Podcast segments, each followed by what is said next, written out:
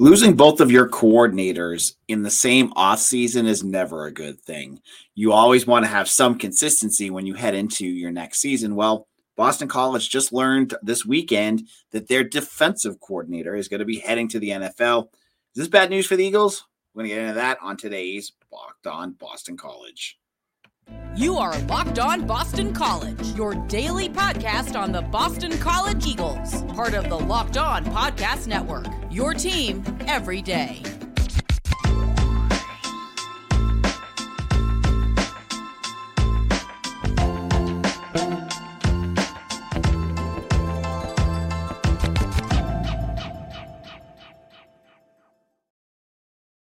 Locked On B C, I'm your host, A J Black.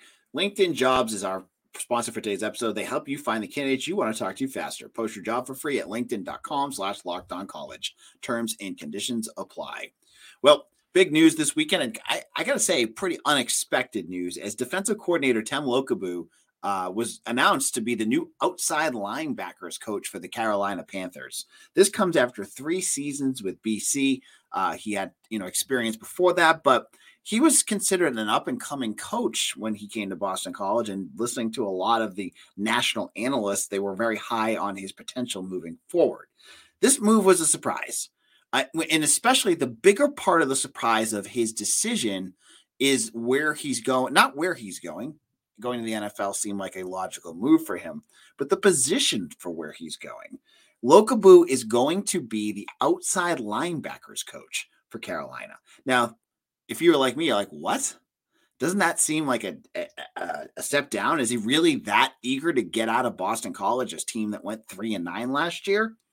Could be. That could be part of it, of course. But also, you have to look at what Carolina's doing and, and think kind of long-term.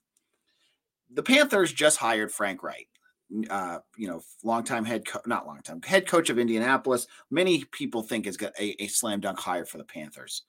Carolina also has done an amazing job of filling the staff behind him, hiring Thomas Davis to run their offense, and uh, they have another big-time young defensive coordinator, uh, Averro, I believe is his last name, coming in to be the defensive coordinator. Behind them, they've been hiring tons of positional coaches that have really caught people's eyes as well. D'Angelo Hall, who has not coached before, I don't believe, um, is going to be their secondary coach. So if you look at where the, the pins drop here, where where where the, the cards lie, it would look like to me that Lokabu, it may be he just wanted to get out of B C. We don't, we're never going to find that out. That Carolina gives him an, an opportunity to be part of something special. Because right now, let's be honest, doing anything at B C is, is a couple years away from anything being special. And it's more closely aligned with something disastrous happening again. So you, even if the pay may be less, and we don't know what the pay was at B C or what he's going to get paid with Carolina, he has the potential to go ahead and do some special things with Carolina. And, you know, if they're off, if their defensive coordinator with the Panthers decides, you know, he, he does really well, you know, that would lead to him probably bringing Lokabu with him and, and giving him the chance to be a defensive coordinator somewhere else. Just one way of looking at that. Now, for Boston College, what does this move mean? What does this move for Boston College? It's more upheaval. And I worry when I hear this, that this is now the second coordinator. And we've talked each year having like their own specific, um, you know, difficulties that the, that the team had to face. In twenty twenty, it was the, it was the pandemic, which all teams faced. twenty twenty-one was the quarterback when Phil Dracovic got hurt against UMass, and twenty twenty-two was the offensive line. I am just hoping that losing your offensive coordinator, which they chose to do, they fired John McNulty to hire, you know, Steve Shimko and um, Rob Chudzinski, which we haven't heard their official hire dates yet, but uh, my sources have told me that they're already practicing with the team. Or pra- practicing and doing, you know, doing the work that offensive coordinators. I know they can't practice with them right now, but you know what I mean. Lokabu is a bit more of a surprise because you didn't expect this. So, but again, I go to this, you have to adjust. This is not a time where a team can make excuses. Jeff Hafley can't make excuses here because every team, teams have this happen all the time. Yeah, does it stink that it happened two weeks before spring practice starts? Absolutely. Does it stink that it's both of your coordinators and you lost an offensive line coach? Sure. But look at other teams. Look at Syracuse. They lost a coach. Look at, you know, you go up and down the lines. N C State, they lost coaches. Every team does this. Good teams lose it because teams poach their players, uh, coaches. Bad teams do it because they want to get rid of those coaches. B C's kind of in the middle. They lost one because they wanted to get rid of him, and one coach went someplace else that was uh, more up their alley. So that's the case there. Now, is Luke Locabo replaceable? I think so. I, I mean, I liked some of the things he did, but is he is he like this crushing loss for Boston College? I don't think so. I mean, he had a good defense in twenty twenty-one. You look at the like you look at the statistics from twenty in twenty twenty and twenty twenty-two, and it doesn't to me strike as a guy that like would be devastating to a program to lose. Last year they were one hundred first in, in scoring defense. A lot of that, again, as I said before on this program, ha- is it has to do with their offense not giving the defense any rest. So I, I, I do say see that a little bit, but like I don't I don't see Locabo as a guy like this is such a hot shot defensive coordinator that is such a big impact on this program that this t- this team can't fix this. I do. I do think he's good. I thought he had a potential to to do some things here with this program. Um, but on the on the recruiting trail, like obviously defensive coordinators and offensive coordinators, they make connections with recruits, but they don't um, they don't they're not like the main guys. It's usually the positional coaches that are, are the are the main recruiters. So you don't I wouldn't say he's like a a, a loss on recruiting on the field. You know, I think as what I've heard from when I talked to B C, the defense is Hafley's. You know, the Hafley's going to not change anything drastically. So if you're looking for a new odd defense coordinator to come in and, and drastically throw things around and change how they do things, it's not, because Locabo was following what Hafley wanted to do. Hafley's a defensive mind, uh, and he he had the first say with that. So I don't think there will be any major changes coming up next year. Now, the big question remains, though, with two and a half weeks before the start of spring practice. Spring practice starts on March third. That's coming up very quickly. And as we've seen with the offensive coordinator position, it took them forever to hire. And, I mean, they still haven't even announced it yet. I know that they it, there's guys in place, but they haven't announced it yet. How quickly can they move on to hire a new person to take this position? In a moment, I'm going to discuss some of those names. I'm going to tell you what I think is going to happen, and I'm going to tell you what I think this defense will look like in twenty twenty-three. You're not going to want to miss that. Now, in a moment, let's talk about our friends over at LinkedIn. LinkedIn is a proud partner of Locked On B C. And when you are a small business owner or hiring manager, you know that success in twenty twenty-three all depends on the team mem- members you surround yourself with. That's why you have to check out LinkedIn Jobs. With LinkedIn Jobs, you can hire qualified candidates more efficiently by matching open roles with people who have the skills, values, and experiences to help you achieve your goals. LinkedIn Jobs helps you quickly attract qualified candidates to your open jobs with targeting tools. They go beyond resume data by using insights from your job posts, company, and their eight hundred seventy-five million member profiles to put your post in front of the most qualified candidates. Identify the most qualified candidates on LinkedIn Jobs and connect with them for fast and free. It's why small businesses rate LinkedIn Jobs number one in delivering quality hires versus leading competitors. LinkedIn Jobs help you find the qualified candidates you want to talk to faster. Post your job for free at linkedin.com slash lockedoncollege. That's linkedin.com slash lockedoncollege to post your job for free. Terms and conditions apply. Locked On B C here, A J Black. So, as I said, big news here this weekend. B C is out a defensive coordinator. They have to hire a, someone to run their defense, and Tim Lokabu is off to the N F L. So this asks the question, that begs the question, given the timing of this, where does B C go? Now, I know there's going to be a lot of names thrown around, and we'll get into some of those in just a moment. But my sources have told me that most likely they're going to be going internal for this. There's not enough time for them to hold interviews, to do all that kind of stuff. And I think when we get into this in a moment, there's a guy on the roster, on the staff that needs this promotion. And so when I'm looking at the names, you've got guys like Sean Duggan, a nice up-and-coming coach, two forty-seven Sports, who I worked for, for two years straight, had him in their thirty under thirty coaches list. So he's thought of very highly. He's done a nice job recruiting. Uh, um, you know, he's worked for a couple different programs like Ohio State and Hawaii. He's got experience, but he's younger. He's not a guy. I, I think he's a couple years away from taking a role like that. And honestly, let's be honest, has the linebackers taken the jump that, that you want them to do? I don't, I don't think so. So I don't think, I don't think it'll be, I don't think it'll be Duggan. The other name to look for is Vince Ogabase, who's their defensive line coach.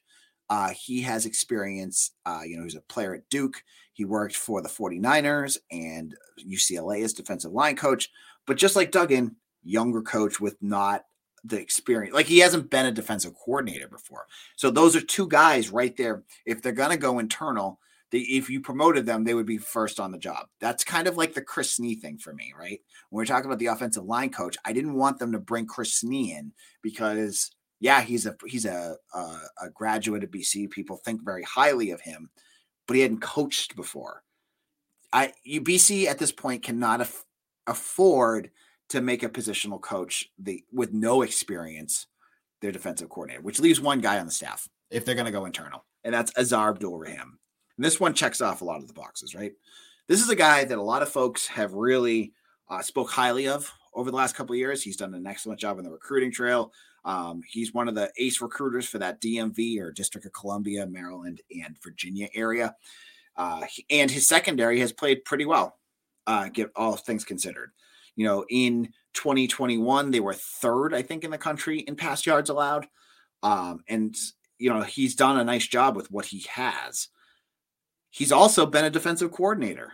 You know, he in high school, he was a high school coach before he started in college at Collegiate, Collegiate Friendship Academy in Washington, where he was defensive coordinator. That doesn't really count. And then he took a mild step up to UMass, where he was defensive coordinator before he came to B C. So he's run a defense. I don't care. I, honestly, like, I know UMass's defenses were atrocious, probably really bad, probably when he was there too. Um, but he's run a defense. He's done that that kind of end end of the ball. So I think, to me, a, Azar would be a, a home run. He's already the associate head coach, so he's got a leadership role above what he does already. Um, I, I think you would probably lose that position because I think becoming a defensive coordinator uh, would be a step up. And, and this would help keep him on your roster. I know earlier this year, I had been getting buzz that Michigan might have been interested in bringing him on as like a safeties coach because some of these big schools just have like a billion coaches. And I know he was one name that they were looking at. Getting him into a defensive coordinator role would keep him more locked in, it, it, you know, especially if the if Hafley has more success next year. So I think it's going to be A A R. That's my guess, especially if they're going to go internal. But they, you know, maybe there's a name out there that my source didn't know about that's external. Uh, and then they would go from there. But if A A R does take that job, if, if Rahim takes it, that would mean they would need a secondary coach. Because I think, uh, well, they, they've had defensive coordinators co-teach different things, but you know, you, you have the spot to do an, another coach, and especially with, uh, with recruiting, you want someone to come in and kid that can recruit the way he could. Uh, so I, I think you, you'd bring in the secondaries coach or defensive backs, but you know, he could probably teach it for the spring ball until you get somebody on campus that you really want. Now, I know there's some people who have some thoughts, and I'm going to get into them uh, right here. So Chris says, bring in Al Washington as defensive coordinator. I said this on Twitter. I don't think B C has a chance to bring in Al Washington, period. Um, he's the defensive line coach right now for Notre Dame. I know a lot of B C fans really want Al back. Um, I I think he can – he's he's at the point where, yeah, he's a defensive line coach, but he's going to be able to pick and choose where he can be a defensive coordinator. And, you know, I don't want to be the negative Nancy here, but like, yeah, you know, I, I've been more positive about B C, but there's a, people are thinking, and I know a lot of you think it too, right? That there's a potential that Hafley's not going to be successful next year. Why would you uproot yourself from Notre Dame, a program that's doing really well, to go to a program where you could be out of a job in a year? I ha, Washington wouldn't make sense for me. And I know, I know he has experience with Hafley too. I just, I just don't see him uprooting himself again to go to B C for this. I think after this year, he's, he's going to be in the talk for defensive coordinator positions at bigger schools, and I think he's going to be able to choose where he wants to go. Um, Marty Party wants to say, is A A R all sizzle and no steak? Um, maybe. You know, I, I I think he's had success as defensive backs coach. Uh, on the recruiting trail, he's the guy, like, whenever I talk to kids, and, you know, as part of two forty-seven, I talk to a lot of recruits. And anyone in the D M V area, he's, like, front and center. No matter what position they play, they all talk about him. When he is around, uh, you know, uh, recruits that play the secondary position around the country, because that's the other role he does. He does, you know, D M V and secondary, and, you know, Hafley loves to get defensive backs in here. He's, again, the big name that they all talk to.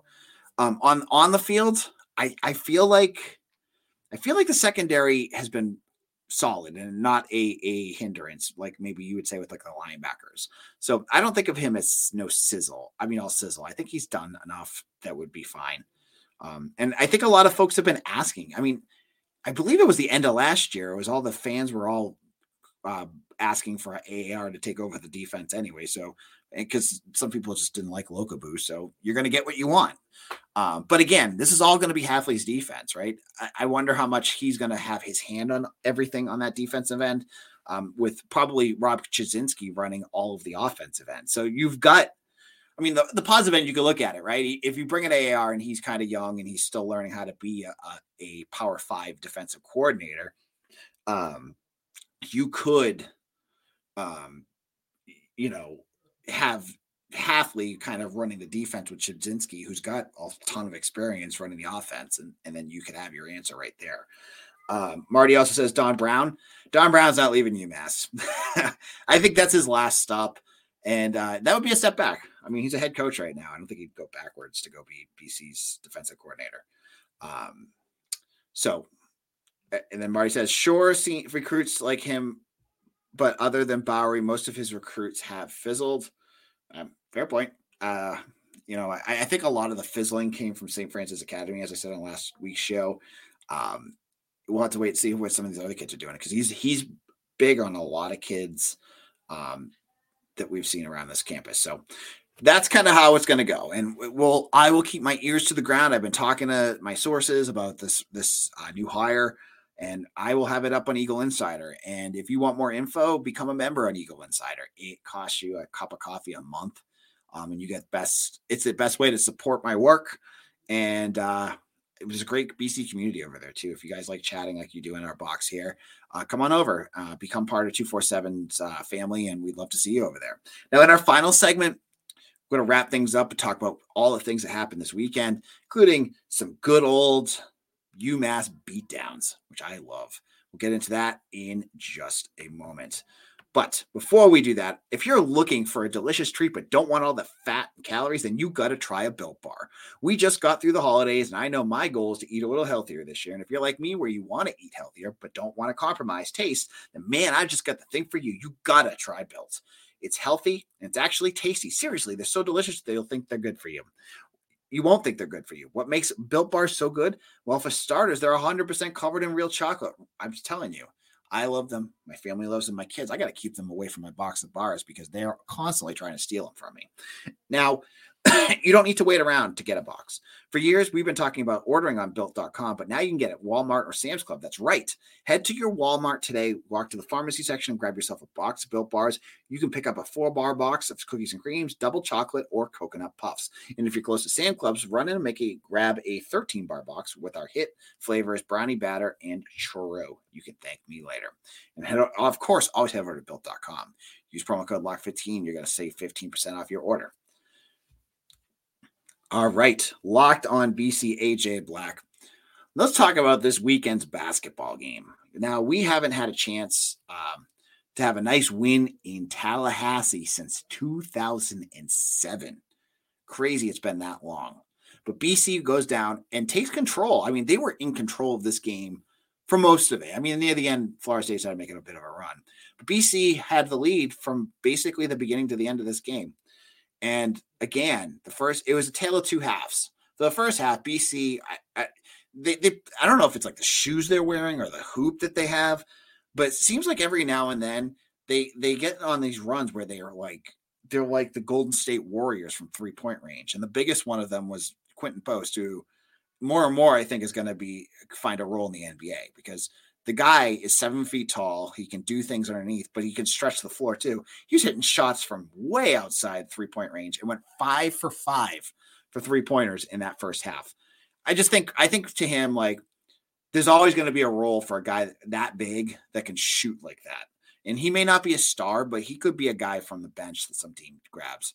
Uh, but another big game from Post. So the first half, B C jumps out to a sixteen-point lead. They look totally in control. Florida State looked like a mess. But then the refs took over. And I'm not going to blame the refs, but this game stunk to watch, because there were Florida State, I think, went to the line thirty-four times in this game. And it wasn't, it was lopsided, but it wasn't super lopsided, because B C got to the line a whole bunch too. It was just foul, foul, foul, foul, foul, foul. And like, they were just calling everything. It's like, let the guys play. And so the second half, Florida State, uh, you know, they're getting to the line. I think they scored sixty points and thirty-four of them, or sixty-five points and thirty-four of them came from the free throw line. Um, They just kept getting into the line, and B C's they they're deep to the credit of the Seminoles' credit. Their defense started showing up too, and they start down Post. But it was another player that really stepped up in that second half, and that was Devin McLaughlin, who I think had twelve points, and he went eight for eight in the second half from the free throw line.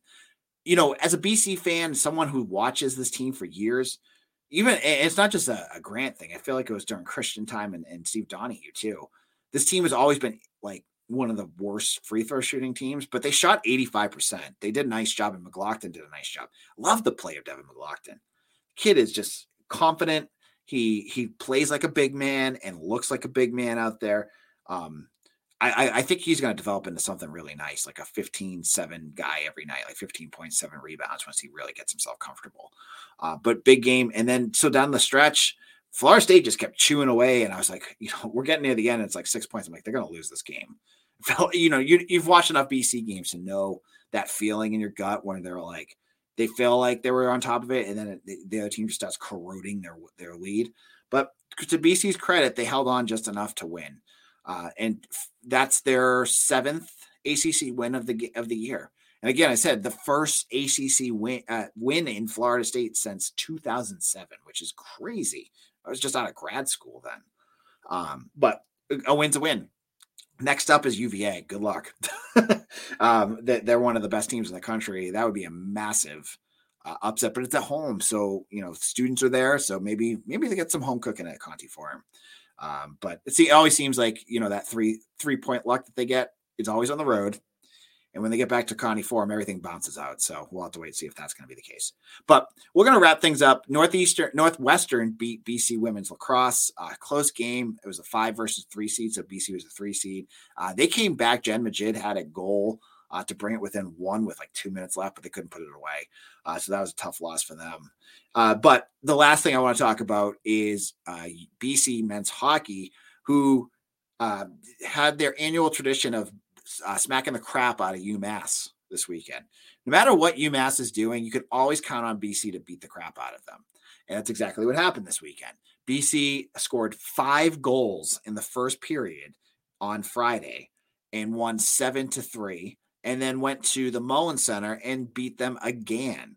So just when B C hockey looks like they're dead in the water, they didn't look all that great in the bean pot. They've been losing a lot of games. You just throw UMass. I don't care if they're national contender UMass or UMass this year that looks like crap. And B C will always find a way to win. So nice win there for the Eagles. Two two wins as they're getting ready for the Hockey East tournament. Uh, and we'll get into everything else uh, on tomorrow's show. I'll probably try to get a little into B C baseball. I don't like to talk a ton about it, but I know folks want to do it. So I'll do a little quick update on them. I'm recording here on Sunday afternoon. I'm away for the week, so I got to record early. Uh, so hopefully you guys like this time, but um, we'll be doing that at this time all week because I'm on vacation. So thank you all for listening. If you have not done so already, please subscribe to our YouTube channel. Uh, just go to YouTube. You get all these videos uh, sent directly to you. We have a kick butt uh, comment section full of fans that love to talk B C sports. And we hope to see you all there. Follow me on Twitter at A J Black underscore B C. And we'll see you again soon. Take care.